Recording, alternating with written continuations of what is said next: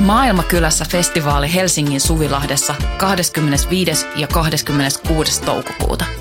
Luvassa mieletön kattaus musaa, rohkeita keskusteluja, viisikymmentä katuruokakeittiötä, järjestöjä ja toimintaa oikeudenmukaisen maailman puolesta.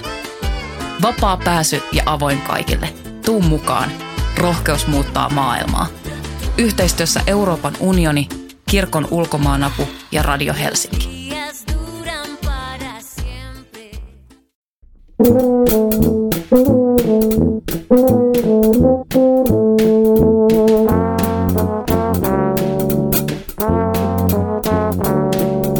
Tervetuloa Teatteripolitiikka-podcastin pariin. Minä olen Voimalehden kustantaja ja toimittaja Tuomas Rantanen. Tänään vieraana täällä Voima-studiossa on näyttelijä, käsikirjoittaja, ohjaaja ja teatterijohtaja Jussi Helminen, jolta on vastikään ilmestynyt koko uraa ja elämänkäänteitä avaava muistelmakirja, jonka nimi on ytimekkäästi teatterijohtaja. Tervetuloa, Jussi. Kiitoksia, kiitoksia. Toi luettelo ivartelee mua, mutta näyttelee mulle noista kaikkein vähiten. Ne, kyllä sä sillä aloitit. Ja tässä opuksessa se käy hyvin ilmi. Tässä on niin kuin kolmesataaviisikymmentä sivuja, rapiat päälle ja kuvaliitteet lisäksi. Ja lukijasta tulee mieleen, että aika moneen paikkaan ja monen rooliin teatterin kentällä olet kyllä ehtinyt urasi aikana hyppäämään. Kyllä, kyllä, kyllä on kaikessa oltu. Miltä se tuntuu niin kuin noin käydä sitä uraa läpi tälleen ikään kuin kokoelma muistelmakirjan muodossa? Niin kyllähän siinä tulee vähän mietittyä, että alkaessa ei ollut ihan kaikki asiat samalla tavalla kuin sitten siellä viimeisellä osalla. Ei tietenkään. Ja että... Kerro vähän siitä tekemisen motiivista, kun ruvetit kirjaa kirjoittamaan. No tota, mun ystäväni Mikko Jokinen, joka on, on tota, turkulainen ympäristösuojelija, päällikkökin siellä, niin tota, eläkkeellä istuttiin sitten iltaa yhdessä ja kertoilin näitä tarinoita hänelle. Ja hän sanoi, että ala kirjoittaa muistelmia. Mä sanoin, että en ikinä, että minä en muistelmia, mä inhoan muistelmia. Mm-hmm. Mutta sitten, sitten Mikko oli hyvin jääräpäinen ja sanoi, että, että kyllä kannattaa. Sattumalta hän oli juuri menossa naimisiin Raija-Liisa Seilon, eli teatterimuseon johtajan kanssa, niin sieltä tuli vähän sivusta tuuppimista kanssa. Ja sitten, tota, sitten kun annoin apurahaa Vihurilta ja sain sen, kiitos Vihuri, mm-hmm. niin silloin oli pakko alkaa kirjoittaa. No niin, no siitähän tulee kyllä motivaatiota, mutta näin ulkopuolisena lukijana tai mikä tässä nyt teatterikenttää seuranneena kuitenkin, ammattilaisenakin pitempään, niin mun mielestä se oli äärimmäisen kiinnostava just sen takia, että siinä tuli niin kuin aika pitkä aikakausi kuvattua ja sitten myös eri teattereiden luonne teatterikentällä. Kun sä oot ehtinyt olla johtajana siis Oulussa ja Tampereen työväen teatterissa ja Espoon teatterissa, niin kaikki tämä ja sitten ne kaikki produktiot, mitä sä oot ollut ohjaamassa tai muuten virittämässä pystyyn, mukaan luen kaikki nämä lastenteatterit ja television lastenohjelmat. Tämä on todella pitkä tämä sun lista.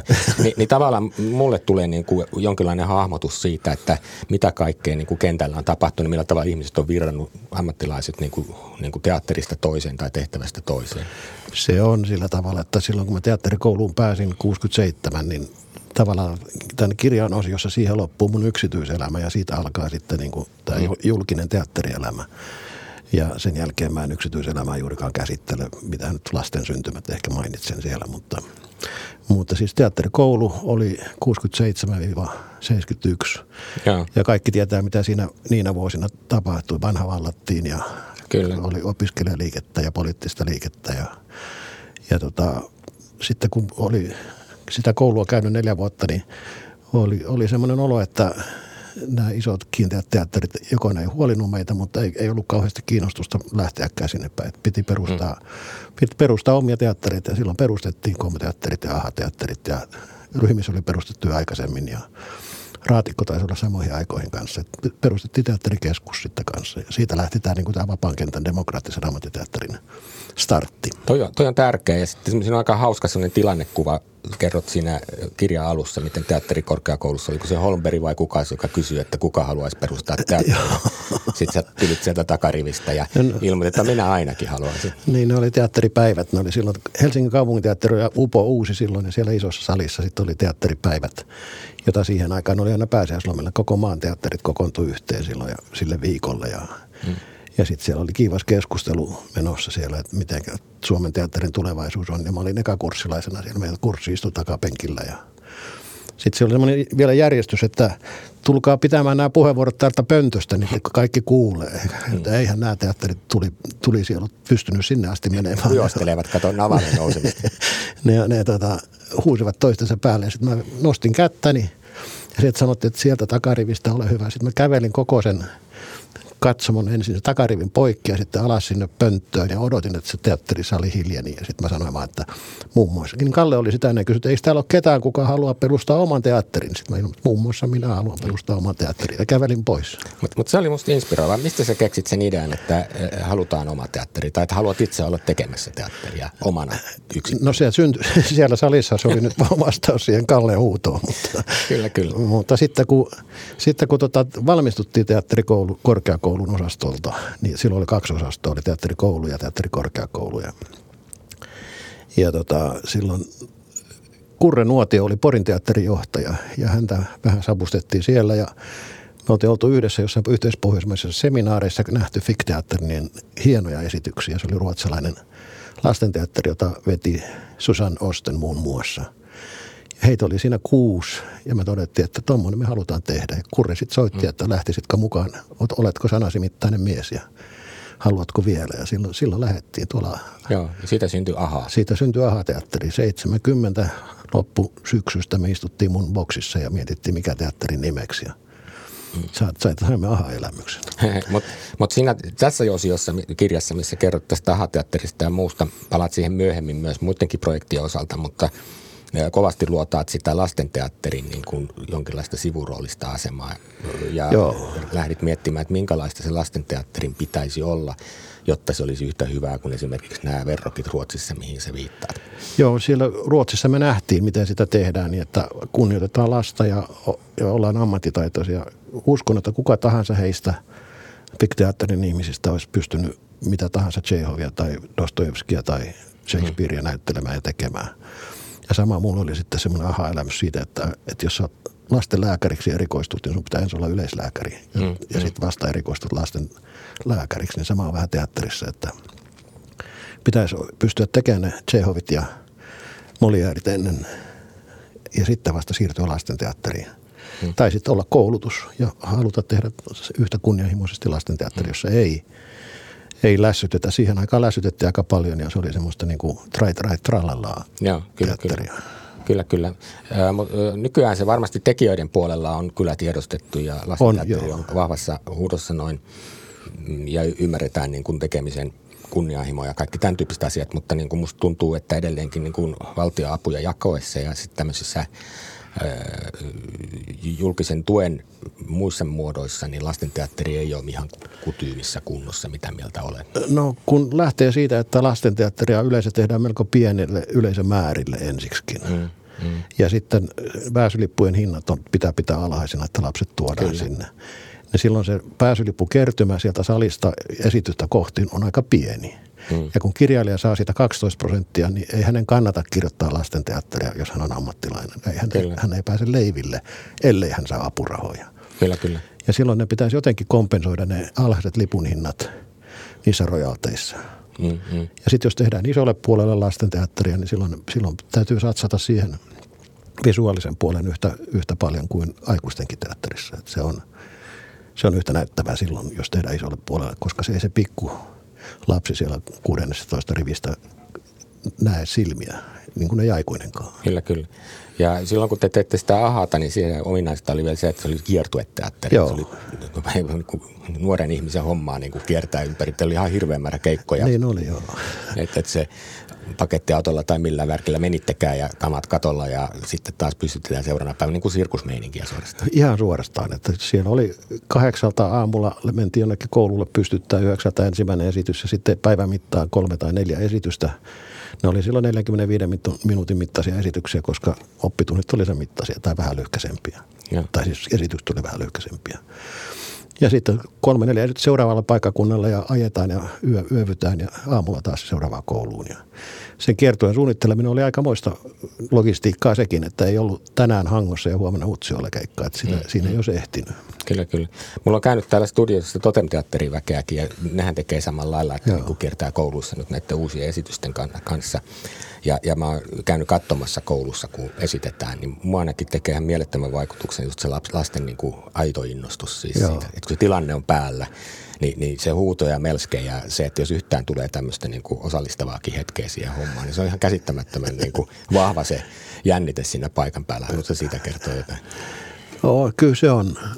Sanotaan, että, että lapsiyleisö on kriittistä yleisöä. Ei, ei se kyllä kauhean. Mä on, mulla on eri kokemukset. Mm. Se ei ole, sille kelpaa aika lailla mikä vaan. Että kaik, se on kaikesta aika innoissaan. Mm, mm. Ja sitten jos se on hyvää, jos sille tekee, se oli musta hauskaa, kun tehtiin semmoinen Morjens maailmaesitys, jossa oli taikatemppuja. Sitä esitettiin pienille lapsille. Niin se oli taik- taikuri Taavetti Tuhattaitainen, joka teki taikatemppuja. Mutta kun sanottiin, että hän on taikuri, niin ei ne mitään ihmeellisiä ollut ne taikatemput. Ne oli aikuisille ihmisille. Miten ihme se toi teki? Mutta lapsille se oli itse asiassa selvä, kun se on taikuri, niin tekee sen noin. Kyllä, kyllä. Joo. Se on, se on, se on jännittävää. Mitä mieltä sä oot siitä, että Mit, mitä se teatteri niille lapsille tekee siellä koulussa, kun mä ajattelen niin kun kasvatusta ja koulutusta? Toiset, toiset meistä on sellaisista taustoista, että on niin kuin pienestä pitäen päässyt muutenkin teatteriin, mutta hirveän monet ei ole taiteen piirissä kotoa käsin ikään kuin opastettuja. Niin, niin eikö se ole itsessään niin kuin erityisen tärkeää niin kuin osa koulutusta, että se, jos ei, jos ei lapsia viedä teatteriin, niin se teatteri viedään sinne kouluun? No minusta on. Olen samaa mieltä, että mitä se tekee. Musta se antaa virikkeitä ja antaa tota, luoviin leikkeihin aiheita ja ajattelun aiheita. Ja, ja sitten muistan silloin, kun tehtiin just sitä morjensmaailmaa, se oli seitsemänkymmentälukua. Ja silloin joku Jyväskylän yliopisto tutki semmoista noppaohjelmaa televisiossa, että ja ne katso, tutki meitäkin sitten sanoi, että ei, ei lapset ymmärrä tota kaikkea, että toi oli liian vaikeaa. Mm, mm. Eihän se niin mene, että, että, että kaikki pitää heti ymmärtää. Silloinhan se on sitä rauta, rautalankateatteria, että alleviivataan kaikki asiat kolmeen kertaan. No, mutta mutta et jos, jos hyvät sadutkin on sellaiset, että ne, ne oivaltaa vasta kahden vuoden kuluttua ja ne säilyy leikeissä ja niitä, niitä kerrataan, ne siirtyy sinne ja, ja leikit ne, sit, leikit ne sitten tota, opettaa katsomaan niitä tapahtumia. Kyllä, mä muistin just sen Totemin esityksen, jonka Janne Saarakkala oli tehnyt, jossa kerrottiin, mikä on niin kuin markkinat ja mikä on raha. Siinä selitettiin, niin kuin, siellä on niin kuin eka- ja tokaluokkalaisena aivan huulipyörä, mutta aivan innoissa. Niin. Niille kerrottiin, kerrottiin niin kuin tämän tyyppisiä asioita, että mistä rahaa on syntynyt. Niin kuin. Ja totta, ne oli sitä kiinnostuneet. Varmaan niin kuin kaikki pysynyt koko, koko matkan aikaa perillä, mutta ei sillä ollut väliikään. Ne sai niin kuin tavallaan sen ajatuksen siitä, että rahakin on tullut jostain. Ja jos, jos luokassa kaksi kolme ymmärtää ja sitten sitä keskustellaan, niin sitten oppii ne muutkin sen. Kyllä, kyllä. Mutta sä pohdit tuossa kirjassa, mä mietin tässä samaa sitä, että mitä tapahtuu, kun koululaiset saa niin kuin ikään kuin kasteen siihen teatteriin tai taiteeseen siellä paikan päällä just tämmöisten kouluteatterien, tällaisten teattereiden kautta. Mutta sä mietit sitten tuossa kirjan alussa myös, että miten kasvaa teatterilaisiksi ilman teatteritaustaa. Siis niin. vähän, vähän tämmöistä ajatusta, että, niinku, että jos ei sitä kotoa opittu niinku ikään kuin, että teatteri ja taiteen tekeminen on kiinnostavaa, niin, niin, niin siinä joutuu tekemään jonkun ylimääräisen niinku kierroksen. Tarkoititko se näin? En mä tarkoittanut, että siinä täytyy te- tehdä ylimääräinen mm. kierros. Se, se vaan syntyi minussa luonnostaan, että mä en ole teatteriperheestä, mm. mutta tota, se, en tiedä mistä, oli, syntyi kiinnostus siihen koulussa ja, ja tota, koulussa ja harrastuksissa ja leikeissä ja, ja sitten oli kiva käydä teatterissa myöskin. Joo, mutta onko sulla, jos ajattelee, niin kuin, että ketkä päätyy niin kuin taideopetukseen, sillä varmaan seitsemänkymmentäluvulla on ollut eri tilanne kuin tänä päivänä, mutta että minkälainen niin kuin, ikään kuin mm, luokkakysymys on niin kuin taideopintoihin päätymisen niin kuin, takana? En, ei ole mitään käsitystä. Ei ole mitään käsitystä. En, en ole oikea henkilö vastaa tuohon no. kysymykseen. No, mutta tota, tuli mistä tuli, niin tietysti loistavaa, jos niin kuin taiteessa kohdataan. Koulutusjärjestelmät yleensä tietysti aina jollain tavalla suodattaa sitä, että se on helpompi aina hakeutua sinne, jos on niin kuin ikään kuin valmiiksi opittu se tausta, että taiteen tekeminen on jollakin lailla hyvä ja kiinnostava asia. Niin sen kyllä huomasi esimerkiksi Oulun seudulla, kun oli siellä johtajana, että kun se oli stadionlaisseutua, niin että siellä lapset oli kaupunkilaislapsia ja maaseudut ei paljon tullutkaan, koska teatteri oli syntiä. Kyllä, kyllä. Ja mitä sä päädyt sitten alalle? Mistä sä keksit, että se teatteri on sun juttu? Kyllä, se oli teatteriharrastaminen Turun Norsissa. Että siellä oli mukana perustamassa semmoista Draamaluppia ja, ja sitten Turun Teiniteatteria sen jälkeen. Ja, ja siellä kirjoittelin ja ohjasin ja näyttelin ja leikin teatteria muiden kanssa. Ja, ja tota, muun muassa näyttelin Turun konserttisalin lavalla ja lauloinkin siellä Marja-Leena Mikkolan ja Kaitsi Ylönyksen hyvät. Olen mallioppilas laulun ja aivan nuotin vierestä, ihan sitä vierestä jo, niin että ante, anteeksi yleisö. Mä, mä huomaan, että se laulaminen ei ollut sun juttu sinä, että muutaman kerran tuolla toteat, että niin oli pakko laulaa, mutta ja. Ja, kyllä, kyllä. Mutta tota, sähän siirryt sitten enemmän ohjaamaan jossain vaiheessa sitten. Ja niin, mä kävin teatterikoulun korkeakouluosaston ohjaajalinjan ja, ja sitten olin ohjaaja. Joo, kyllä. Sitten, sitten aha-teatterissa siirryin siitä sitten ammattikorkeakoulun aha-teatteriin, jossa piti jo sekä kirjoittaa että ohjata että näytellä. Joo, joo. Ei ollut semmoisia näyt- näytelmiä, jotka joilla neljällä näyttelijällä pystyy esittämään lapsille. Ne, ne piti tehdä itse. Kyllä. Kurre kirjoitti ja minä ohjasin, tai minä kirjoitin ja Kurre ohjasi. Niin no, sitten teillä oli tämä tasapalkkaisuusperiaate. Oli joo, kaikilla sama palkka. Niin, niin, niin sitten tavallaan se oli järkevää, että sitten hommiakin jaettiin niin kuin sille, ikään kuin bändissä konsertille. Joo, ja sitten kaikki, kaikki osallistui aina. Se, se oli semmoinen ikään kuin demokraattisen ammattiteatterin perimä, joka siirtyi seuraaviinkin ammatteihin sitten, että kunnioitti kaikkia kollegoitaan, että niiden ammattitaitoa, että ne luotti siihen, että he tekevät omassa, omalla alallaan se, mikä osaa. Ja itse teen sitä, minkä minä pystyn. Mm. Sä kerroit, että oli pitkä luku tuossa, missä, tai pitkä ollut, mutta kuitenkin tämmöinen taustattava luku, missä sä pohdit ohjaamisen ideaa. Joo. Sä jaot siinä neljä tai oikeastaan viisikin eri osaa, mitkä liittyy siihen, että millä tavalla tätä ohjaajan tehtävää kannattaa jäsentää. Haluatko sä niitä avata vähän? No sulla, jos sä oot ohjaaja niin kuin ammatiltas, niin sulla on todennäköisesti... Sä tiedät noin kolme, neljä seuraavaa ohjaustas. Ja ta, silloin nämä vaiheet menee niin kuin limittäin. Mutta ensimmäinen vaihe on, on tota näytelmän valinta. Se joko, joko, sen, joko se tehdään alusta asti, kirjoitetaan, kirjoitetaan jollakin, tilataan joltakin kirjailijalta tai ollaan mukana dramatisoimassa sitä. Tai, ja sitten seuraava vaihe on sen, sen taustatuksen tekeminen, opiskeleminen, että mitä se on, mitä, mistä siinä on kysymys ja missä sen tavallaan ikään kuin opiskeleminen, missä sen käännekohdat on ja missä sen jännitteet on ja mm. sen analyysi tavallaan, ja. mikä se teksti on. Taikka se, se sovittaminen siihen niin, niin, niin. kyseiseen produktioon ja miettii, mihin se tulee. Niin. Niin, niin. Ja sitten sit, kun on suunnilleen saatu niin kuin tämä, siinä vaiheessa saattaa tulla jo se työryhmä, niin kuin lavastajat, pukusuunnittelijat, säveltäjät, koreografit, niin tämän työryhmän kanssa sitten aletaan tehdä niitä toteutussuunnitelmia, eikä näyttelijöitä vielä ei ole olemassakaan tässä prosessissa. Mm, mm. Ja tämä on suunnilleen, tämä alkaa sanotaan nyt vähintään puolta vuotta ennen kuin harjoitukset alkaa, niin tämä kestää suunnilleen tämä vaihe. Mm, mm. Ja, ja sitten siinä aletaan tehdä jo pienoismalleja lavastuksesta ja suunnitelmia musiikista ja kaikkea muuta. Ja, ja siihen vaiheeseen sitten liittyy myöskin näyttelijöiden valinta. Ja se on aina vaikea kysymys, koska aina sä et saa niitä näyttelijöitä, jotka sä haluat. Koska mm, tää, mm. jos sä oot tuossa laitos kiinteässä ammattiteatterissa, niin se vastakappale haluaa kans. Pienen näyttämän vastakappale haluaa omat näyttelijänsä ja suuren näyttämän omansa ja sitten taistellaan niistä näyttelijöistä, kumpi saa, kumpi ohjaaja saa kummankin ja sitten vierailijoita pitää kutsua. Ja täytyy, teatterit miettii varmaan taloutta niin, että mieluummin kuin vierailijoita, niin taloväkeä, että siinä säästetään ja sitten voi olla taloväessä on sellaisia henkilöitä, joita, jotka ei niin kuin ehkä sovi sitten siihen visioon parhaalla tavalla. Niin, no, se on semmoista palapeliä, että parhaat mahdolliset aina parhaisiin paikkoihin. Että, ja mm. sitten, sitten kun näyttelijät valittu, sitten alkaa harjoitukset ja silloin ohjaajasta tulee se niin, kuin niin sanottu ohjaaja. Mm, mm. Hän, hänen tehtävänsä minun filosofiani mukaan on auttaa näyttelijää onnistumaan.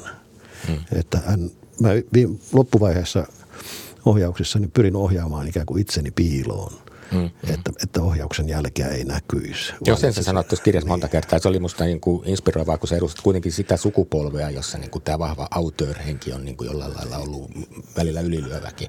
Mutta musta sanot sen niin kuin tavalla, joka niin kuin puhuttelee tämän päivän lukijan. Joo, mutta se on, se on, se on, mä opin niin kuin vähitellen, toi Peter Stein sanoi jossain, saksalainen ohjaaja, suur, suurguru sanoi jossain, että mikä on ohjaajan tehtävä. Hän istuu harjoituksissa salissa tulevan yleisön silminä. Mm, hän, mm. Tuleva yleisö, hän koittaa kertoa näyttelijälle, että miltä toi näyttää, mitä te teette nyt mm, mm. tälle katsojalle. Ja silloin yhdessä ratkaistaan, että miten siitä tulisi parempi. Mm. Miten paljon sä oot siinä prosessissa, kun on erilaisia niin kuin demokratia-asteita ja kuitenkin kaikki jossain määrin useimmiten odottaa, että se ohjaa kuitenkin ratkaisee ne sopat ja sotkut, kun näkökulmat ei muuten ehkä välttämättä kiteydy mihinkään. Mutta miten sä otat vastaan sen palautteen siinä prosessissa niin kuin näiltä näyttelijöiltä tai muilta työryhmän jäseniltä, että niin kuin, jos heillä on mielipide, että joku pitäisi tehdä toisella tavalla kuin miten sä oot sen rakentanut? Vaihtelevasti yleensä hyväksyn heidän ehdotuksensa, koska ei, ei näyttelijä pysty pakottamaan tekemään mitään, koska mm. silloin hän tuntee epäonnistuvansa, jos hän tekee sen mm. pakosta. Mutta pitää siinä löytää joku kompromissi, mm. että, se, että molemmat mm. on tyytyväisiä. Mutta entäs jos siinä on niin perustavaa laatua oleva näkemysero siitä hahmosta, ja sitten tarvitset sen kokonaisuuden kannalta esimerkiksi juuri toisenlaisena kuin minkälaisena se näyttelijä sen tekee? Toi on teoriaa yleensä. Se käytännön asiat ratkee aika mm. helposti. Konflikteja syntyy ja si- sitten syntyy semmoisia, niin että on mulla uralla semmoisia, että näyttelijät sanoo, että ei mä haluta tehdä sun kanssa töitä, mm, mm. sä oot niin huono. niin, tai jotenkin muuten sopimaton. Kyllä, kyllä. No, tämähän on inhimillistä, näin se niin, menee. Näin niin. se menee. Kerrot myös siitä, että jotkut tällaiset on sitten myöhemmin halunneet kuitenkin tehdä. Niin. Niin kuin se voi olla vähän niin kuin tilannesidonnaistakin se dispatia. Uh, mutta nyt me ollaan siinä, että uh, teillä on jo se esitys käynnissä ja sitten se sun neljäs, le, neljäs feisi tai leveli on tämä esittäminen.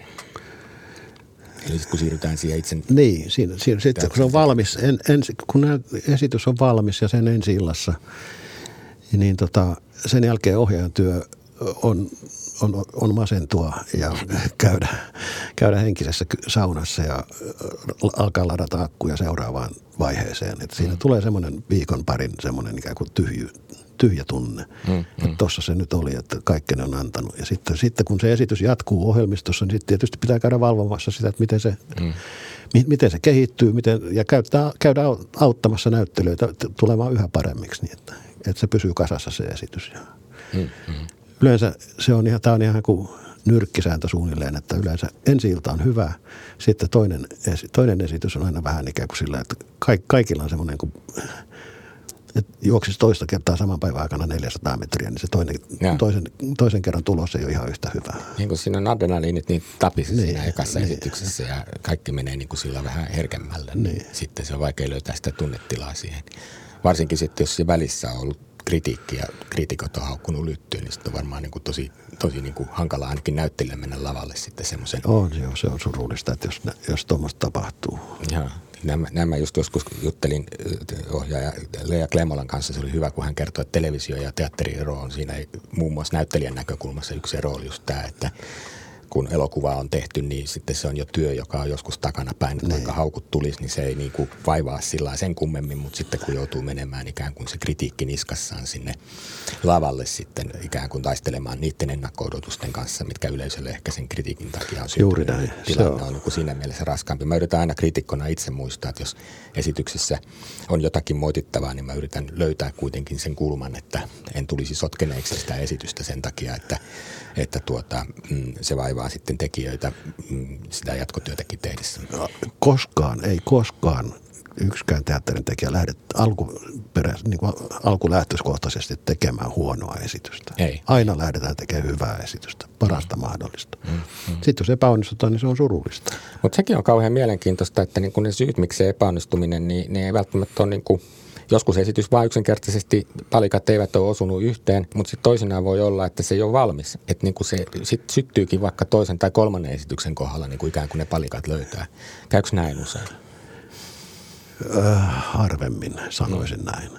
Että se, se mitä, mitä, niin kuin, mitä käy, on se, että se kriitikko ei, ei, ei ole... Niin kuin Sama ei hiffaa, että mistä on kysymys. Mm. No tämä on tietenkin tämä on, se. Hänellä on eri näkemys samasta asiasta. Mm, mm. Kirjailija Juha Jokela kerran sanoi kauniisti jossain yhteispohjoismaisessa seminaarissa, kun tanskalainen Turun kulttuuri, ei kun Kööpenhaminan kulttuuriattasia kysyi, että miltä se tuntuu, kun hän näki sun näytelmässä tuolla Kööpenhaminassa. Se esitys oli ihan hirveä. Se oikein hävetti siellä yleisössä katsomaan. Syntyi syvää myötähäpeän tunne. Miltä Juha se tuntuu kirjailijasta? Se tuntuu kivalle, kun pääsee Shakespearein ja Molièren joukkoon. Tämä oli hyvä. Ja Juhahan on itse ohjaaja, niin, niin. Tuota, tietää, että oli muuten mun ensimmäisessä teatterin politiikkaa polkeessa okay. vieraana, mutta, mutta, mutta niin kuin sille ohjaaja tietenkin tietää niin kuin sekä sen, jos kirjoittaa itse tekstejään, niin tietää, että niissä on tietysti aina eroa sen, mitä itse tekee ja, ja joku muu tekee. Ja Juha on sitä harvinainen kirjailijaohjaaja, että hän, hän kirjoittaessa hän tietää, mitä, mitä siitä tulee esityksenä.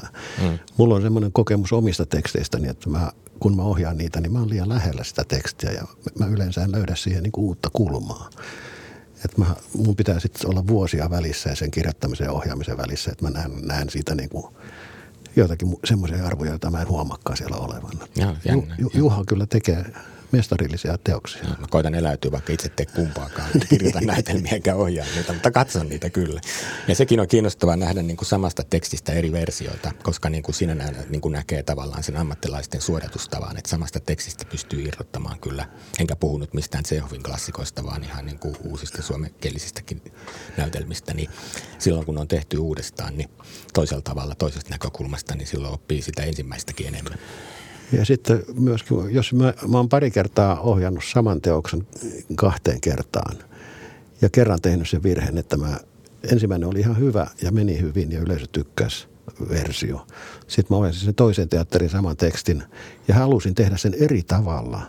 Ja t- siinä rupesi näkymään mun se eritapaisuus siellä lavalla ja siitä ei tullut hyvä siitä mm. esityksestä. Sitten mm. sit tuli päälle, päälle tyrkytetty haus, hauskuus sinne.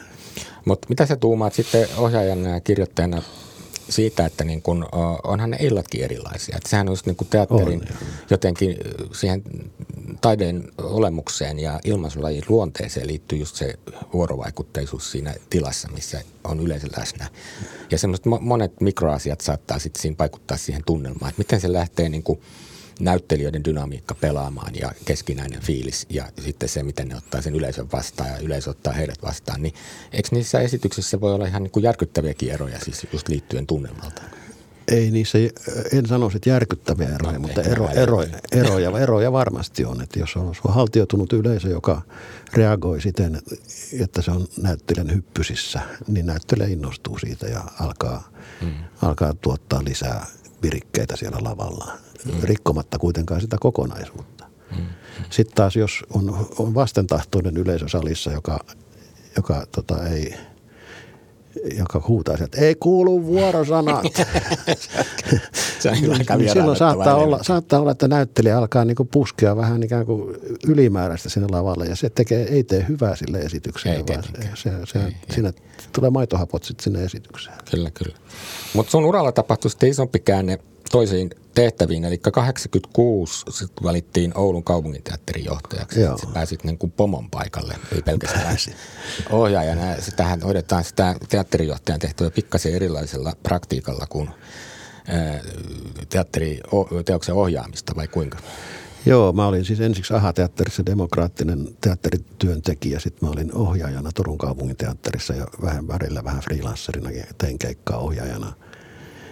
Ja sitten mut ikään kuin sanoin, että lautakunta antoi ymmärtää, että lähdepä pois Turun kaupunginteatterista. Mm. Että, että tota, silloin mä, mulla oli soitettu Oulusta, että haluatko tulla johtajaksi, saako sua esittää. Sitten mä vastasin ensin kieltäydyttyä, niin sitten soitin perään ja sanoin, että nyt saa. Et siinä ikään kuin Turun kaupunginteatterin lautakunta ta- taimasi oikein, että se ajoi mut pois sieltä. Mm. En mä halunnut lähteä, mutta, mutta se piti ymmärtää kyllä heidän viestinsä. Kyllä, kyllä. Mutta siinä kuvailet sitä, että miten johtamisen idea on sitä, että täytyy tehdä sitä teatteria yleisölle eikä vaan itselleen. Ja kuitenkin Joo. pitäisi olla itsekin tyytyväinen siihen kokonaisuuteen, mutta että on pakko tasapainoilla sen kanssa, että teatteri löytää yleisönsä. Ja sä puhut kauhean jännästi, käytät semmoista sanaa kuin ohjelmiston tikapuumalli. Joo. Sitä. Se oli musta kiva metafora. Niin siis, että ohjelmiston pitäisi olla ainakin varsin tuommoisessa monopoliteatterissa kuin Oulun kaupunginteatteri, joka on ainoa ammattiteatteri kylässä, eli Oulun suuruisessa kaupungissa. Niin sillä pitäisi olla tarjota kaiken tapaisille yleisölle jotakin ohjelmistoa. Että se, se yleisö, joka ei koskaan käynyt teatteria, voisi astua sille ensimmäiselle askeleelle, mm. astimelle. Mm. Mikä se on pienolla. Ja sitten, se, ja sitten siellä se tikkaat on aika pitkät. Siellä pitäisi olla semmoisia, jotka on paljon käynyt teattereissa, niin ne voi aina kiivetä vähän ylemmäs sillä ohjelmiston avulla. Ja sitten siellä ylimpään, aina kahden vuoden välein teatterijohtajan pitää rakentaa, jatkaa niitä tikkaita semmoiselle yhdellä puolella tai pienolla tai astimella tai askelmalla, että, että hän itsekin haluaa nousta sille, haastaa itsensä. Että hän yleensä teatterijohtaja on aika paljon nähnyt teatteria ja on jonkin verran kyyninen teatterin katsoja mm. niin kuin oman makunsa mukaan. Mm, mm. Mutta hänen pitäisi pystyä myöskään välillä hämmästymään omassa talossaan. Oho, tuli hieno esitys. Kyllä, kyllä. Ja sitten viittaat Brehtiin, se oli musta hauska tämä Setsuanin hyvästä ihmisestä. Tämä kenkäkauppias ei myy vaan kenkiä, vaan edistää koko kenkäalaa. Että et tavallaan ajatus siitä, että teatterijohtajan tehtävä on niin kuin taistella niin kuin teatterin puolesta, että se löytää yleisönsä. Kyllä. Ja, ja, ja, ja että niin kuin se yleisö sitten kiinnostuisi yhä kunnianhimoisesta ja kunnianhimoisimmista duuneista. Joo, muistan, kun, kun Ralf ja Kalle puhuivat silloin just Turun kaupunginteatterin kotkien aikana siitä, että ohjelmisto ei saa olla voileipäpöytää, josta kaikki saa ronkkia mitä haluaa. Hmm. Niin mä olen vähän eri mieltä. Mun mielestä se pitäisi olla hyvä voileipäpöytä, josta, jossa on myöskin niitä gourmet-ruokia. On vähän, vähän jokirapua ja vähän simpukoita. Ja chiliä ja vaikeita mausteita niin, ja itämaisia niin, herkkuja. Et jos niin. joku vahingossa vähän maistaa sieltä, niin saattaa yhtäkkiä innostua. Niin, juuri näin. Kyllä, kyllä. Sitten kerrot hauskasti siitä ajatuksesta, että kuinka, kuinka tämmöisessä isossa teatterissa, Oulunkin tapaisissa ja muussa myös, Niin, niin sen kakkoslavan tai studion pitää olla niin kuin jonkinlainen oppositio sille Joo. päälavalle. Että siinä syntyy dialogi, että siellä sitten tehdään sitä avantgardeja. Niin. Pääkaupunkiseudulla, jossa on paljon teatteriryhmiä ja erilaisia avantgarde-teattereita, jotka, jotka profiloituu sitä kautta, niin ne on sen ikään kuin sanotaan kaupunginteatterin oppositio. Kyllä.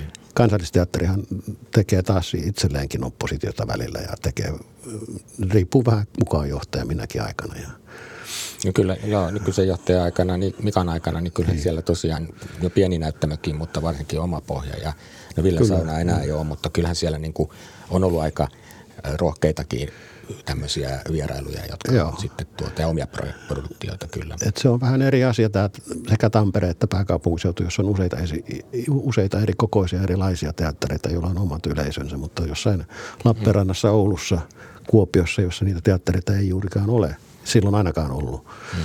niin silloin sinun pitää rakentaa oma oppositio sinne studionäyttämölle. Ja sen pitäisi olla vähän niin kuin tehtaassa on, on laboratorio. Että sä mm. kehität sitä tuo lääketieteessä, kehitetään uusia lääkkeitä vuosikausia, sitten ne vasta on ison, ison yleisön saatavilla. Samaten siellä studiossa pitäisi, pikkunäyttämöllä pitäisi tehdä semmoisia kokeiluja, josta sitten jalostuu sinne uutta niin kuin tapaa tehdä sinne isolle näyttämölle ja kasvaa uutta yleisöä kanssa. Ja sitten se myöskin on tärkeää, että Että ne, yleensä ne pikkunäyttämät studiot on tavallaan eräänlaisia niin kuin sen teatterin taiteellisia lippuja tai julisteita, että hei, meillä on, me olemme taidelaitos. Kyllä, kyllä. Että me emme ole, vaikka me teemme myöskin suurelle, suuren yleisön kansanteatteria, niin silti me ollaan myöskin, teemme myös teatteritaidetta ja testailemme sitä, sen rajoja.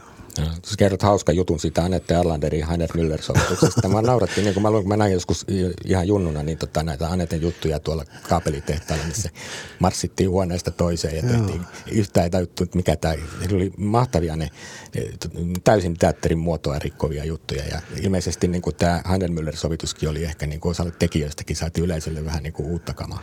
Uutta kamaa se oli. Se, siinä tapahtui, se oli kuvaus kuvasta -niminen esitys Oulun kaupunginteatterin pienellä näyttämöllä ja Annette täytti koko sen pienen näyttämön vedellä. Siinä oli semmoinen puoli metriä vettä ja kun se hanasta laskettiin, niin se ei ollut lämmintä. Näytti ja, ja sitten sen, sen veden keskellä oli pömpeli, jossa ei ollut vettä, että se oli eristetty niin, että sinne pääsi istumaan kuivin jaloin ja siellä istui Risto Tuorila ja, ja puhui tämmöisestä diakuvasta, diakuvakalvosta, jota me emme nähneet, mitä siinä hän selosti. Kuva, kuva, kuvan kuvaus se oli, hän kuvasi sitä. Se on Heiner Müllerin teksti kyllä. Mm. Ja muut näyttelijät oli sitten puettu aika pitkiinkin ka- kaapuvaatteisiin ja, ja kahlasivat siellä vedessä ja he eivät pitäneet siitä, siitä, siitä tekemisestä. He menivät lakkoon. Mä olin silloin just ollut ulkomailla harjoituksissa. Mä tulin katsomaan, että no näyttäkää nyt mulle se esitys, että, että, että millainen tämä on, että ja mä menin katsomaan heidän kenraaliharjoituksensa ja sanoin, että anteeksi nyt hyvät näyttelijät, että tulen juuri Euroopasta ja nä- olen nähnyt siellä tämän tyyppistä teatteria. Se on siellä ihan huippua. Tämä on, tämä on, ihan, tämä on, mm-hmm. vaan on niin uutta Suomessa, että tämmöistä ei ole kukaan ennen tehnyt. Sen takia te nyt vastustatte tätä, kun tämä on teille uutta. Että, että tämä on hyvä esitys. Ja ne usko ja näytteli sitä, mutta sitten sen esityskauden lopussa ne vihasi sitä niin hirveästi, että ne otti itsestään, ei ollut vielä selfieitä, ne otti itsestään valokuvia, toisistaan valokuvia siinä, että, että eivät he unohtaisi tätä vihaansa.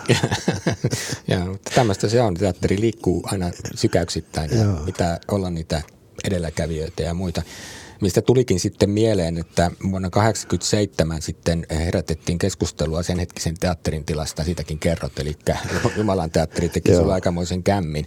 Eli nämä teatterikorkeakouluopiskelijat, jotka tuli sinne pohjoismaisille teatteripäiville ja pistivät sitten pakkanaalit pystyyn.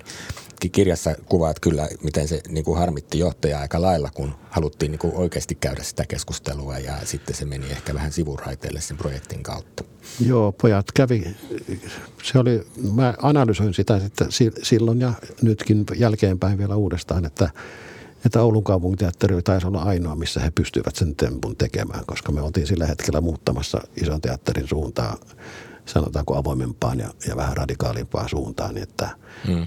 ei olisi varmaan muualle tullut kutsutuksikaan. Tai päässeetkään, taikka hmm. eivät, eivät, tai eivät, en mä usko, että he olisivat uskaltaneet tehdä sitä Helsingissä sitä tekosta, koska silloin, he, silloin se olisi ollut, heidän tämä paikallinen yleisö olisi tiennyt, mitä, mitä he tekevät. Hmm. Hmm. Nyt kun se oli Oulussa, niin se oli vain sanomalehtien välityksellä, että mitä he tekivät. Kyllä. Ja, mutta kyllähän siinä, heillä oli selvä viesti, että laitosteatteri on paskaa. Mm, kyllä. Ja se oli hyvin konkreettisesti esitetty. Mm, mm. Ja, ja kun Esa Kirkkopelto heiti sitä mun syliini, niin kyllä mä sillä hetkellä oivan, että voi pojat nyt, te teitte minusta vanhan pierun. Siir, siir, siir, sitten minut vanhojen pierujen joukkoon. Niin, joskus sä oot tehnyt kaikkea, että sä saisit niin nimenomaan avattua sitä ja avantgardellekin tilaa ja niin. uusille tuulille ja avata laitosteatterin, kun sä tuut sieltä itse vielä siinä laitosteatterin kriittisestä niin. koulukunnasta niin. Niin kuin tavallaan. Kyllä, kyllä. Mutta, mutta tota, mä näin siinä tekstissä kyllä semmoista niin kuin harmitus, jäänyt harmittamaan edelleenkin, mutta tota. Joo, kyllä se vähän, kyllä. Mutta ootko sä törmännyt siihen, siinä kirjassa kuvasit sitä, että sä pelkäsit, että se voisi vaikuttaa siihenkin, miten Oulun teatterin yleisö uskaltaa tulla teatteriin, jos ajattelee, että se menee niin kuin teatterin piikkiin eikä, eikä niin kuin. Kyllähän sitä pelättiin sillä. Kyllä se tavallaan sen ohjelmiston rakentamisen, se on hidasta sen muuttaminen. Kyllähän me oltiin tehty jo kahdeksi vuodeksi eteenpäin suunnitelmia, mutta silloin piti ikään kuin heti tarttua siihen, ottaa taaksepäin ja, ja siirtää laivan kurssi samaan, samaan suuntaan, minne se oli menossa jo. Eli kansanteatterin suuntaan. Joo, joo, mikä oli tietysti ihan päinvastaista kuin mihin toi itse projekti tavallaan niin kuin itsessään pyrki. Niin.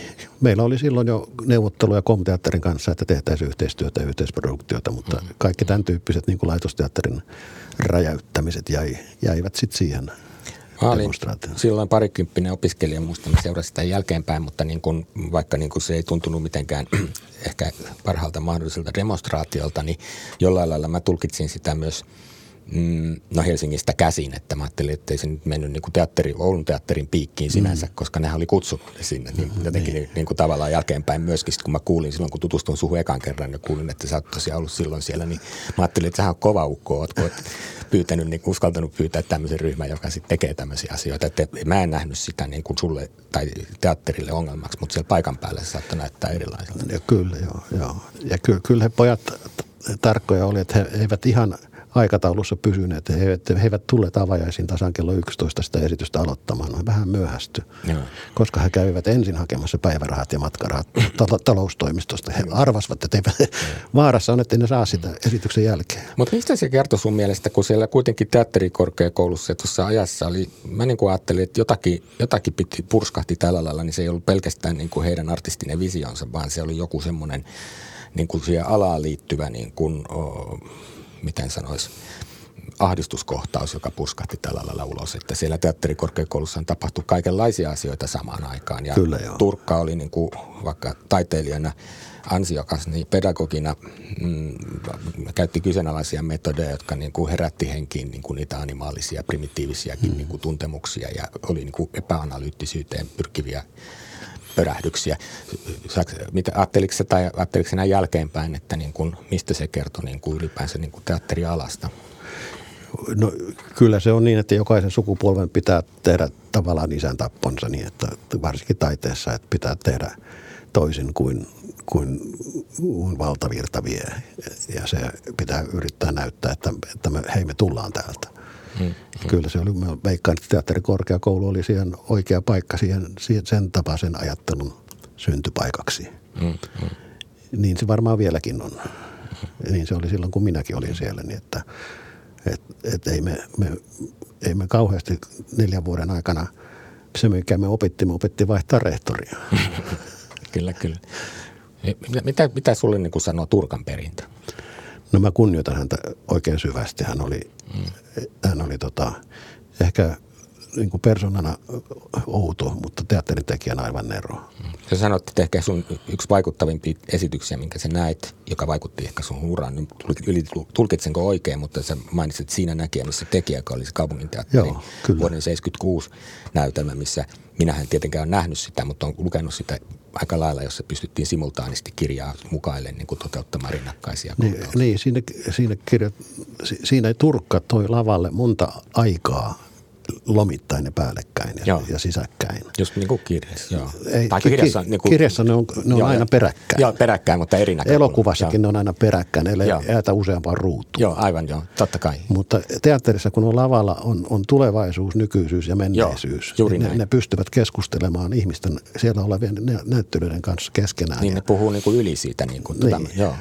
Ja silloin se tavallaan se moniaikaisuus. Turkka oli ensimmäinen, joka, jonka minä näin sen tekevän.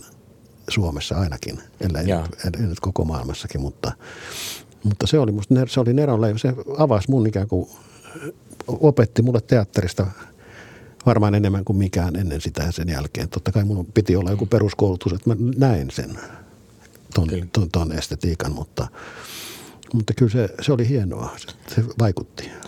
Viimeksi mä näin tommoisen esityksen, missä oli just aikarakennetta sillä lailla, että nykyaika ja menneisyys käsitellään rinnakkain. Niin oli toi Johanna von Bachin versio tuosta Zellwestön rikinkaltaisesta taivaasta. Mä en, en ole nähnyt sitä. Mutta mut siinä oli siis se kiinnostava puoli, että siinä käsitellään, niin kuin, käsiteltiin myös nimenomaan, miten muistiin ei voi luottaa, miten no, ihminen niin kuin, muistaa itselleen edulliseksi. Ja tämä jollain lailla mun mielestä sun kirjan teema. Olen kirjoittanut juuri muistelmat. Sä, sä, sä koko kirjan ajan sinne väliin kirjoitat näitä samanlaisia huomioita, että niin kuin, sille, tässä nyt muistelen niin kuin, parhaaksi katson niin edespäin. Niin se olennaista on, miten minä muistan, eikä mitä minä muistan. Ja, kyllä, kyllä, kyllä. Ja se on niin kuin, inhimillistä ja se kertoo paljon. Ja musta se oli hauska siinä sun kirjassa. Mutta se oli myös tuossa näytelmässä jännittävästi koottu just sen takia, että, että tuu suurin piirtein, jos mä vähän karikoin, niin tämän ajan kirjailija niin kuin huutelee sinne menneisyyteen. Ei se noin mennyt, ei se mennyt, vaikka, vaikka niin kuin me nähdään siinä, että se on se itsepetos ja semmoinen niin kuin muistin, se muistihan suojelee meitä, että se antaa meille niin kuin mahdollisuuden niin kuin muistaa asiat niin kuin vähemmän traumaattisena ja niin edespäin. Joo, mä törmäsin tuolla tota, kirjan julkistamistilaisuudessa Sastamalassa silloin. Ei, se olikin Tampereen työväenkirjallisuuden päivänä. Oli salissa, oli ystäväni, kollegani tai työtoverini Jorma Kairimo, joka josta kerran Myrskyruodon Maijan yhdestä vaiheesta, kun yhyt, yritettiin yhyttää Arto Melleriä ja Lasse Mortenssonia. Joo, se on kyllä hurja juttu. Ja tota, sitten siitä, miten kun Lasse on hotelli Vaakulan aulassa tip-top, ja Arto on vähän myöhässä ja sitten Arto tulee sinne, että sanoo, että onko sä se Lasse Mortensson? Oliko sä, sävelsikö sä sen kaikessa sua blues? Se on helvetin huonoa. Niin Jorma Kairima tulee salista, Jussi, minä muistan tämän toisin. Arto sanoi, että olen juonut kaksi pulloa viiniä. Oletko sä se Lasse Mortensson? Voi olla, että se on mennyt niin tai näin, mutta joka tapauksessa voin kuvitella, että siinä Lassen ja Arton niin kuin kohtaamisessa ei kemiat olleet parhaimmillaan kuitenkaan. No me yritettiin just törmäyttää niitä, mutta emme onnistuneet. Ja, kyllä, kyllä. Hei, vielä tähän teatterin johtamiseen. Mun mielestä sulla oli siitä teatterin johtamisestakin oikein hauska tuota, jonkinlainen tuota, mallitus tai idea. Tai itse asiassa tuosta pikapuumallistahan me oikeastaan jo puhuttiin, mutta, mutta, mutta tota, ää, oliko minulla tuosta johtamisesta vielä? Niin, no tämä on sellainen hauska sitaatti, minkä mä löysin. Se oli Vivica Bandlerilta. Johtajalla on kaksi onnellista päivää. Mitkäs ne on? Se, kun hänet kiinnitetään ja se, kun hän lähtee pois. mutta, mutta tuskasaahan se tietenkin on, kun joutuu tekemään niin kuin, just hankalia ratkaisuja niin kuin työtovereille ja erottamaan ihmisiä taloudellisten paineiden takia ja kaikkea tämän tyyppistä. No se on, se on johtajan ikävä, työn ikävä puoli. Sitten johtaja, johtajahan on, on ikään kuin työnantajan, eli teatterilautakunnan, kaupungin, teatterin omistajan edustaja henkilökuntaa kohtaan ja valvoo niin kuin teatterin kokonaisuuden etuja. Ja silloin sitten taiteilijat taas haluaa niin kuin tehdä unelmiensa taidetta lavalla. Ja mä oon kuvannut sitä, että, että teatteri, että kun kaikilla näyttelijöillä on semmoisia unelmia, jotka ne ampuu ilmaan niin kuin lentämään. Ja niin kuin skiitkiekot tai trappikiekot semmoiset. Sillä, että to, to, mä haluaisin olla Julia, mä haluaisin olla Chehov, Chehovin na, na, na, Natasha tai jotain muuta. Niin. Mm. Johtaja on sekä ampuu niitä kiekkoja alas. Että, toi, toi, ai toi pääsi liikluun, toi säilyi ehjänä, toi, tosta tulee esitys. Mutta se siis... Niitä toiveita on paljon enemmän kuin mitä pystytään toteuttamaan. Ihmiset haluaa teatterissa onnistua, tehdä näytellä, näytellä ja tehdä esityksiä ja kertoa tarinoita. Ja, ja se, on, se on aika hidasta sitten sen unelman toteuttaminen, että jos joku kertoo mulle teatterijohtajana, että mä haluaisin tehdä tämmöisen esityksen, niin todennäköisesti se, jos mä sanon, että joo, saat tehdä, niin siinä menee kaksi vuotta ennen kuin se on lavalla. Koska se, sitä ohjelmistoa on tehty, ne lavat täyteen sinne asti, ja siellä on ensimmäinen avauma on siellä. Niin. Joo, se, siinä on aina oma tuomioimansa, jos yrittää osua jotenkin oikein hyvin niin kuin siihen lankulle, että niin. Tehdään jotain yhteiskunnallista juttua, joka just reflektoi siihen hetkeen. Niin kun se on kahden vuoden päästä, niin voi olla, että se momentum on jo ohi. Niin, niin. Onneksi on semmoisia eduskuntateatterita, jotka tekee eduskuntaesityksiä sitten, ja satsaa siihen, että tätä, tätä tehdään. Kyllä, kyllä, kyllä. Sä olit sen Oulun jälkeen siis teatterijohtajana Tampereen työväen teatterissa yhdeksänkymmentä yhdeksänkymmentäkahdeksan ja sitten vuodesta kaksituhatta vuoteen kaksituhattakolmetoista Espoon kaupunginteatterissa. Joo. Jos sun pitää lyhyesti jotenkin funtsaa sitä, että mitä eroa johtaa näitä kolmea eri puolilla Suomea ollutta laitosteatteria, niin, tai no ehkä Espoon teatteri onhan siinä, jos on, miten sitä nyt kutsuu. Mm, mutta, mutta haluaisitko sä kuvata vähän niitä eroja, mitä näillä laitoksilla on? Ensimmäinen Oulun kaupunginteatteri, siellä oli silloin noin kahdeksankymmentä ihmistä töissä. Ja mä opin tuntemaan kaikkien nimet, kun mä olin johtajana neljä ja puoli vuotta. Kaikki, kaikki työntekijät tunsin nimeltä. Tampereen työväen teatterissa oli sata kaksikymmentä vakinaista työntekijää. Sen jälkeen, kun oli kuusikymmentä irtisanottu, niin Ni, se on liikaa. Niin, niin monta ei muista. kahdeksankymmentä taitaa olla siinä limittinä, että oppii muistamaan. Ja Espoossa oli sitten kaksitoista työntekijää, niin on, ne oppi muistamaan. Niin näistä kolmesta teatterista Espoo eroaa just siinä, että se on niin kuin vierailuteatteri, Joo. joka tarjoaa puitteet, mutta sillä on kuitenkin oma tuotantoja, vaikka se teetetään freelancerilla tai sitten on kansainvälisiä vierailuita Joo. esimerkiksi. Musta oli tosi kiinnostavaa se, mitä sä kirjoitit visiota, että mikä se Espoon teatterin rooli pääkaupunkiseudulla tai valtakunnallisesti pitäisi olla nimenomaan just tässä kansainvälisessä tehtävässä. Haluatko sä avata sitä vähän? No, tämä syntyi yhdessä kongressissa Birminghamissa tämä idea sillä tavalla, että siellä oli semmoinen kuin, en muista nyt nimeä, mutta luennoitsija, joka sanoi, että jos hän, hän oli varojen hankkija, hän hankki varoja esimerkiksi British Museumille, yksityisiä sponsoreita ja, ja tota, varainhankkija, että miten, miten niitä varoja hankitaan, niin sulla, se ei riitä, että sulla on mi, missio, että haluan rakentaa Espoon kaupunginteatterin, mm. vaan sulla pitää olla visio, jonka, jonka, jonka, johon se missio kuuluu. Mm. Ja siihen visioon sä sitoutat sitten ne rahanantajat. Että et jos me rakennetaan, mikä olisi Espoon kaupunginteatterin visio? Se tarvitsee uuden teatterin toteuttaakseen tätä visiota. Mm. Ja se visio, mä analysoin sitä, että Suomessa on kansallisteatteri, kansallisooppera, kaupunginteattereita, teatteriryhmiä. Mikä täältä puuttuu, on Suomen kansainvälinen teatteri. Kyllä. Se olisi se visio. Joo. Mihin semmoinen kannattaisi Suomessa rakentaa, niin se on pääkaupunkiseutu, jossa yleisö on eniten, koska kansainvälinen teatteri saattaa olla vähän yleisön, mm. pienen ja yleisön teatteri. Espoon niihin semmoisiin brändeihinkin sopisi kansainvälisyys, niin, niin kuin niin. Mitä mainion. Ja sä olit rakentamassa sitä kansainvälistä ohjelmosta sinne, ja se on hirveän vaikuttava se määrä kansainvälisiä teatteriesityksiä, mitä sä sinäkin, sinäkin roolissa ehdit ravata ja etsiä niitä, mitä Suomeen kannattaisi tuoda. Joo, mä kävin siis kolmetoista vuotta, mä olin töissä siellä, ja mä, la, mä kirjoitin niin kuin hallituksen raportteihin, että mitä teatteriesityksiä mä olen ulkomaan matkollani nähnyt, koska ne piti tehdä matkaraportit. Ja mä laskin sitten, pidin, pidin esitysten määrästä kirjaa. Mä laskin, kolmentoista vuoden aikana mä oon alkanut katsoa noin tuhatkahdeksansataa. Se on ihan järjetön määrä. Vaikka mä ymmärrän festareilla, että okei, tämä ei nyt maistu ja tätä mä en ainakaan tuo, niin sitten menet seuraavaan saliin. Mutta, niin kuin, mutta kumminkin niin kuin saa niin kuin sitä estetiikasta niin kuin tatsia niin. ja, ja epäilemättä niin kuin satoja esityksiä katsonut kokonaan ja haltioissaan. Joo, kyllä. Olen katsonut paljon semmoisia esityksiä, jotka olisin halunnut tuoda Espooseen, mutta ei ollut resursseja, ei ollut rahaa tai ei, mm. näyttämä ei mahtunut. ei olisi mahtunut Espoon kaupunginteatteriin.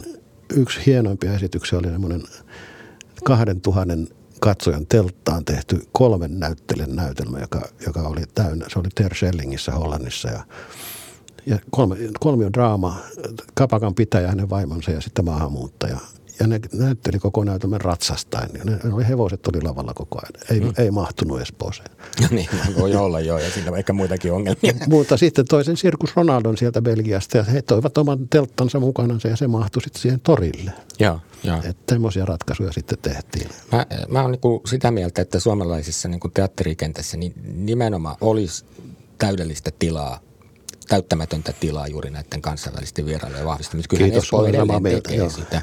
Että niin et, et onhan siellä ihan ansiokasta työtä tällä saralla tehty, mutta nimenomaan mun nähdäkseni se voisi olla, niin kuin se tuossa kirjassakin esität, niin se ydin, jota varten niin kuin valtion ja kaupungin kannattaisi sitä nimenomaan tukea. Että sillä se täyttäisi sitä aukkoa eikä lähteä kilpailemaan niin kuin vaikka Helsingin kaupunginteatterin kanssa, jolla on ihan omat tehtävänsä kentällä. Kyllä, ja mä jopa jossain vaiheessa avasin semmoiset neuvottelut, että kun näin, että Lilla Teatterin valtaa Helsingin kaupunginteatterin, Asko, Asko kaappasi Helsingin kaupunginteatterin, niin mä ajattelin, että miksei, siis Suomen kansallisteatteri, sen yksi sivunäyttämä voisi olla Suomen kansainvälinen teatteri. Mm. Miksei ne tekisi yhteistyötä? Per, periaatteessa näinkin, mutta mä, siinä kohtaa mä vähän niin kuin rypistin kulmia, kun mä ajattelin, että se, mä kuitenkin tykkään tästä moniohjautuvuudesta. Että ne olisi kaikki saman johtajan alla, niin sitten jos tulee huono johtaja joskus vastaan, niin tuota, sitten me ollaan niin kuin pulassa. Että on parempi, että myös nämä teatterit kilpailee keskenään, vaikka eivät ihan aina... tai kilpailee ja kilpailee. Tässä on edelleenkin kyse siitä Brehtin kenkäkauppiasta, että pitää myydä sitä koko alaa. Että kyllä mä katson, että jos hyvä teatteriesitys missä, niin se ei ole multa pois, vaan ihmiset menee seuraavan kerran teatteri aikaisemmin, kun ne näkee jonkun hyvän. Samaa mieltä. Tässä niin kuin tämän tyyppinen kuvio on. Mutta mä ajattelin, että se olisi niin kuin hienoa, että ne kirittää toisiaan. Ja sen takia Joo. mä koen, että tämmöinen itsenäinen kansainvälinen teatteri Espoon teatterin brändinä niin voisi olla juuri se, millä kannattaisi edetä. Joo, ja sitten siihen sisältyy se myöskin, että se voisi olla niin kuin tavallaan tämmöinen... Öö, suomalaisen teatterin foorumi muulle maailmalle, että me pidetään niin, siellä showcaseja. Se, nimenomaan, sekä. Että se olisi, olen sitä mieltä, että kansainvälinen teatteri, Suomen teatteri kansainvälistyy vain sitä, että, että noi Salunan ovet on aukeaa molempiin suuntiin. Se, se on just näin, ja sitten me opittaisiin myös siihen, että meillä olisi niin kuin joku paikka, missä ne esitykset on aina tekstitettynä. Että me voidaan Joo. markkinoida pääkaupunkiseutua teatterikaupunkina tai teatterikaupunkiseutuna. Ja, ja kaikki maahanmuuttajat välillä näkisi omaakin teatteriaan täällä. Ja kyllä, kyllä, kyllä. Mun mielestä toi on kyllä asia, mitä kansallisteatterin kannattaisi tehdä jo ihan nykyisellään, että esimerkiksi Vilnassa on käynyt, kävi niin. äskettäin teatterissa, mutta menossa taas, niin siellä on kyllä tekstitykset englanniksi lavalla ja tuota, ei kaikissa esityksissä, mutta, mutta niin kuin nimenomaan aika useissa ja se tekee sen turistien tai mm, muuten paikalta saapuvien ulkomaalaisten tai ei kieltä osaavien taholta kyllä huokuttelevaksi. Ja on olemassa tekniikka, sitä vaan ei ole vielä kehitetty, koska asiakkaita todennäköisesti tuli vähän, että et, et, tavallaan ikään kuin tämmöiset kolmiulottaiset silmälasit laitetaan elokuvissa sun silmillesi, niin mm-hmm. sä saisit teatterissa silmälasit, jotka läpi sä katot sitä esitystä, se tekstitys tulisi niihin rilli, rilleihin, siihen Joo, sä, rilleen alaosaan. Mutta mun, mun mielestä ihan riittävä, parempi kuin se projisointi on tämä, mitä esimerkiksi Viruksessa ja Svenskanissa on, eli että sulla on semmoinen puhelin, liittymään. Että se se on, sen toimii jo, joo. Koska, koska siinä on taas se etu, että ne ihmiset, jotka ei tarvitse sitä tekstitystä, niin se ei sitten heitä häiritse, niin. koska siinä on pieni lisävieraannuttaminen. Ei niitä rillejäkään tarvitse päähän laittaa. Joo, joo, mutta kyllä ne rillitkin varmaan hyvä idea on, mutta mä luulen, jo sillä niin kuin puhelintyyppisellä käyttöliittymällä päästään kyllä tosi, tosi paljon eteen. Siinä on se ongelma, että sitten siellä on valopilkkuja katsomassa, jotka häiritsee toisia katsojia. Niin, jos panee ihan himmeelle, en mä ainakaan. Niin. Mutta silloin, kun sä olit siellä Espoon kaupunginteatterissa, että silloinhan me tutustuttiin, kun teillä oli tämä Elävien ajattelijoiden klubi, Joo. joka oli tämmöinen keskustelu, keskustelu tuota, ilta, mm, jotka ei ollut suoraan teatteria, vaikka tietysti kaikki, mikä viedään lavalle, niin se voi mieltää teatteriksi. Mutta mut mä niinku tulkitsin sen nimenomaan just tämmöisenä sun teatterijohtajan haluna käydä myös yhteiskunnallista keskustelua niin kuin teatterilaitoksena. Se alkoi jo Tampereella. Joo, mä ymmärsin. Me istuttiin Veikko Sinisalon kanssa kahviossa ja sitten näyttelijät lähti pois tauolta kuuntelemaan. Harjoitusten paussilla aina tuli Veikon luokse kuuntelemaan hauskoja juttuja ja kaskuja. Ja sitten ne poistui ja me istuttiin Veikon kanssa kaksistaan siitä ja Veikko sitten sanoi, että voi Jussi, kun teatterissa on niin vähän filosofiaa, että mä haluaisin tehdä tuon Sokrateen puolustuspuheen. Mä sanoin, että Veikko, nyt sä löit kaksi kärpästä yhdellä iskulla. Saat tehdä sen Sokrateen puolustuspuheen ja työväis, työväis tuottaa sen ja sitten me avaamme täälläkin filosofian syksyn. Hmm. Se aloitettiin sieltä. Sitten Kaarina Suonio jalosti sitä Tampere-talon koko filosofian tapahtumaksi. Ja minä toin sen sitten takaisin Espooseen laukussani, että elävien ajattelijoiden klubina. Niin että se, ja se, se toimi. Siellä oli aina semmoinen sata–satakolmekymmentä katsojaa kuuntelemassa, kun joku filosofoi. Joo, kyllä, kyllä. Ja, ja, ja sitten ne keskustelut, mitä itse oli siellä vetämässä, niin niissähän ei aina ollut filosofiasta niin. pelkästään kysymys, vaan ne oli niin kuin yhteiskunnallisia keskusteluja. Kyllä. Yritin kyllä olla mahdollisimman filosofinen. Mutta kyllä mä muistan sen, missä, missä tota Niko Herlin oli, niin silloin yleisö meni mahtuu sisään. Niin, oli aika paljon. Ja kyllä siellä niin kuin jotkut, jotkut keskustelut meni hyvinkin filosofiselle tasolle siinä joo. munkin vetämänä. Ne oli kivoja. Ja se oli kiinnostavaa, että ihmiset tosiaan oli valmis maksamaan pääsylipun. Mä sulle sanoin, että pitääkö siinä olla se pääsylippu. Sä että pitää, koska silloin tulee semmoinen olo, että ihmiset oikeasti sitoutuu siihen. Ja se niin, on totta. Niin, ja myöskin se, että, että tota, se kuitenkin rajoittaa sitten ne ilmaiset häiriköön niin, ulos. Nimenomaan ulos, näin. Niin. Mä oon paljon ollut keskustelutilaisuuksissa, niin tiedän, että tunnistankin ne muutamat hahmot, kun aina ilmaantuu, että nyt tulee ongelmia, jos on puheenjohtajana itse. Niin. Mutta, mutta kyllä, kyllä. Ja se oli ihan kiinnostavaa. Mutta Mut ei se ollut, se ei ollut kallista, se ei ollut teatterilipuhintasta, vaan se oli, oliko se joo, kymppi joo. tai viisi? Joo, joo, se oli muodollinen se. Maksut. Mm. Mutta mitä sä niin kuin ajattelet ylipäänsä niin kuin teatterista tämmöisenä yhteiskunnallisena toimijana? Tätä oli mulla siinä ajatus, että mä mietin, että sähän, sähän vallan yhteiskunnallinen olo, kun sä haluat sen teatterin niin kuin vielä niin kuin kommunikoimaan ja keskustelemaan. Kyllähän se on, se, sehän on perinteisesti sitä Suomessa. Se on suuren yleisön tota, kohtaamispaikka. Se on, se, siellä ihmiset tapaavat toisensa ja keskustelevat esityksestä ja jos siellä on jotain keskus, niin kuin väitteitä, niin sitten riidellään vähän ja ollaan eri mieltä ja, ja sitten, tota, ker, sitten haukutaan esityksiä, että toi oli kauhean räävisuinen tai, tai huusivat liikaa. Tai. Mutta tärkeintä on se, että, että tota, meillä on niin kuin yli kolme miljoonaa lippua myydään vuodessa teattereihin. Se on enemmän kuin jääkiekkoon ja jalkapalloon liigoihin yhteensä vuodessa. Se on kyllä paljon. Suomessa suomalaiset niin, käy paljon teatterissa. Niin, se on osa Suomea ja se on, se on, mm. se on, tota, se, sitä, se on jotenkin niin itsestäänselvä osa suomalaista yhteiskuntaa, että kyllä siellä pitää yhteiskunnasta puhuakin. Mm. Miten sä luonnehtisit sun työn yhteiskunnallista luonnetta, jos sen asian näin ilmaisee? Eli sä oot nyt tehnyt pitkän uran teatterijohtajana ja ohjaajana ja kirjoittajana ja näyttelijänä ja kaikissa tämän tyyppisissä rooleissa, niin, niin miten sä määrittelisit, että missä mielessä se on yhteiskunnallista? No teatteriesitys on sellainen, joka katoaa, taideteos, joka katoaa sen, sen loputtua. Ja ainoa, joka siitä jää, on sen vaikutus katsojaan, yhteen katsojaan ja sitten kaikki niihin yhteen, yksin katsojien yhteensä. Hmm. Ja se on se, se on se yhteiskunnallinen vaikutus. Se auttaa ajattelemaan, se auttaa havainnomaan ihmistä, se auttaa ymmärtämään ihmistä, se auttaa ymmärtämään yhteiskunnan rakenteita ja se auttaa ikään kuin näkemään sen, että on erilaisia ihmisiä, on, on, on pahoja ihmisiä, on hyviä, vai sitten on valehtelijoita. Niitä, mm. niitä sinne lavalle voi laittaa. Niitä tänään laitetaan hirveän vähän sinne, rooleja, jotka valehtelee. Mm, mm. Vääristyneitä kertojia. Niin, taikka että nykyään on vähän, niin kuin, vähän liian karttakeppi meistä tämä, tämä tota teatterin osoitus. Toiminen on paha, uskokaa, että se on paha. Eihän kukaan paha ihminen halua näyttää pahalle, mm, mm. vaan hän haluaa peittää sen pahuutensa ja toimia sen, sen mm. salattuna, salattuna pahana. Voiko teatteri kautta vaikuttaa? Totta kai. Millä lailla sä oot itse yrittänyt vaikuttaa? Kaikilla mahdollisilla. sekä sekä tota ohjelmistovalinnoilla, että kirjoittamalla, että ohjaamalla. Hmm. Ja onhan sitä vaikuttamista yritetty myöskin torjua. Kyllä se on se. Ky- kyllä mä muistan, kun tein Ber- Bertolt Brechtin, Maxim Gorkin äidin Turun kaupunginteatterin sapukkaa kahdeksankymmentä, seitsemänkymmentäluvun puolella, vai oliko se kahdeksankymmentäluvun puolella jo.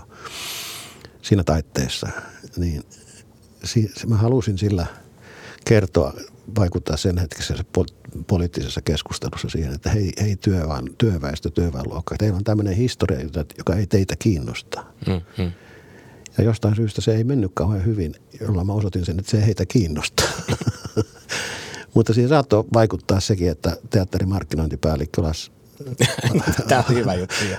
Sitten kun myöhemmin hän lähti eläkkeelle, hänen tota, huonettaan siivottiin, niin kaikki sen näytelmän julisteet löytyi hänen kaapistaan. Hän ei ole levittänyt ensimmäistäkään.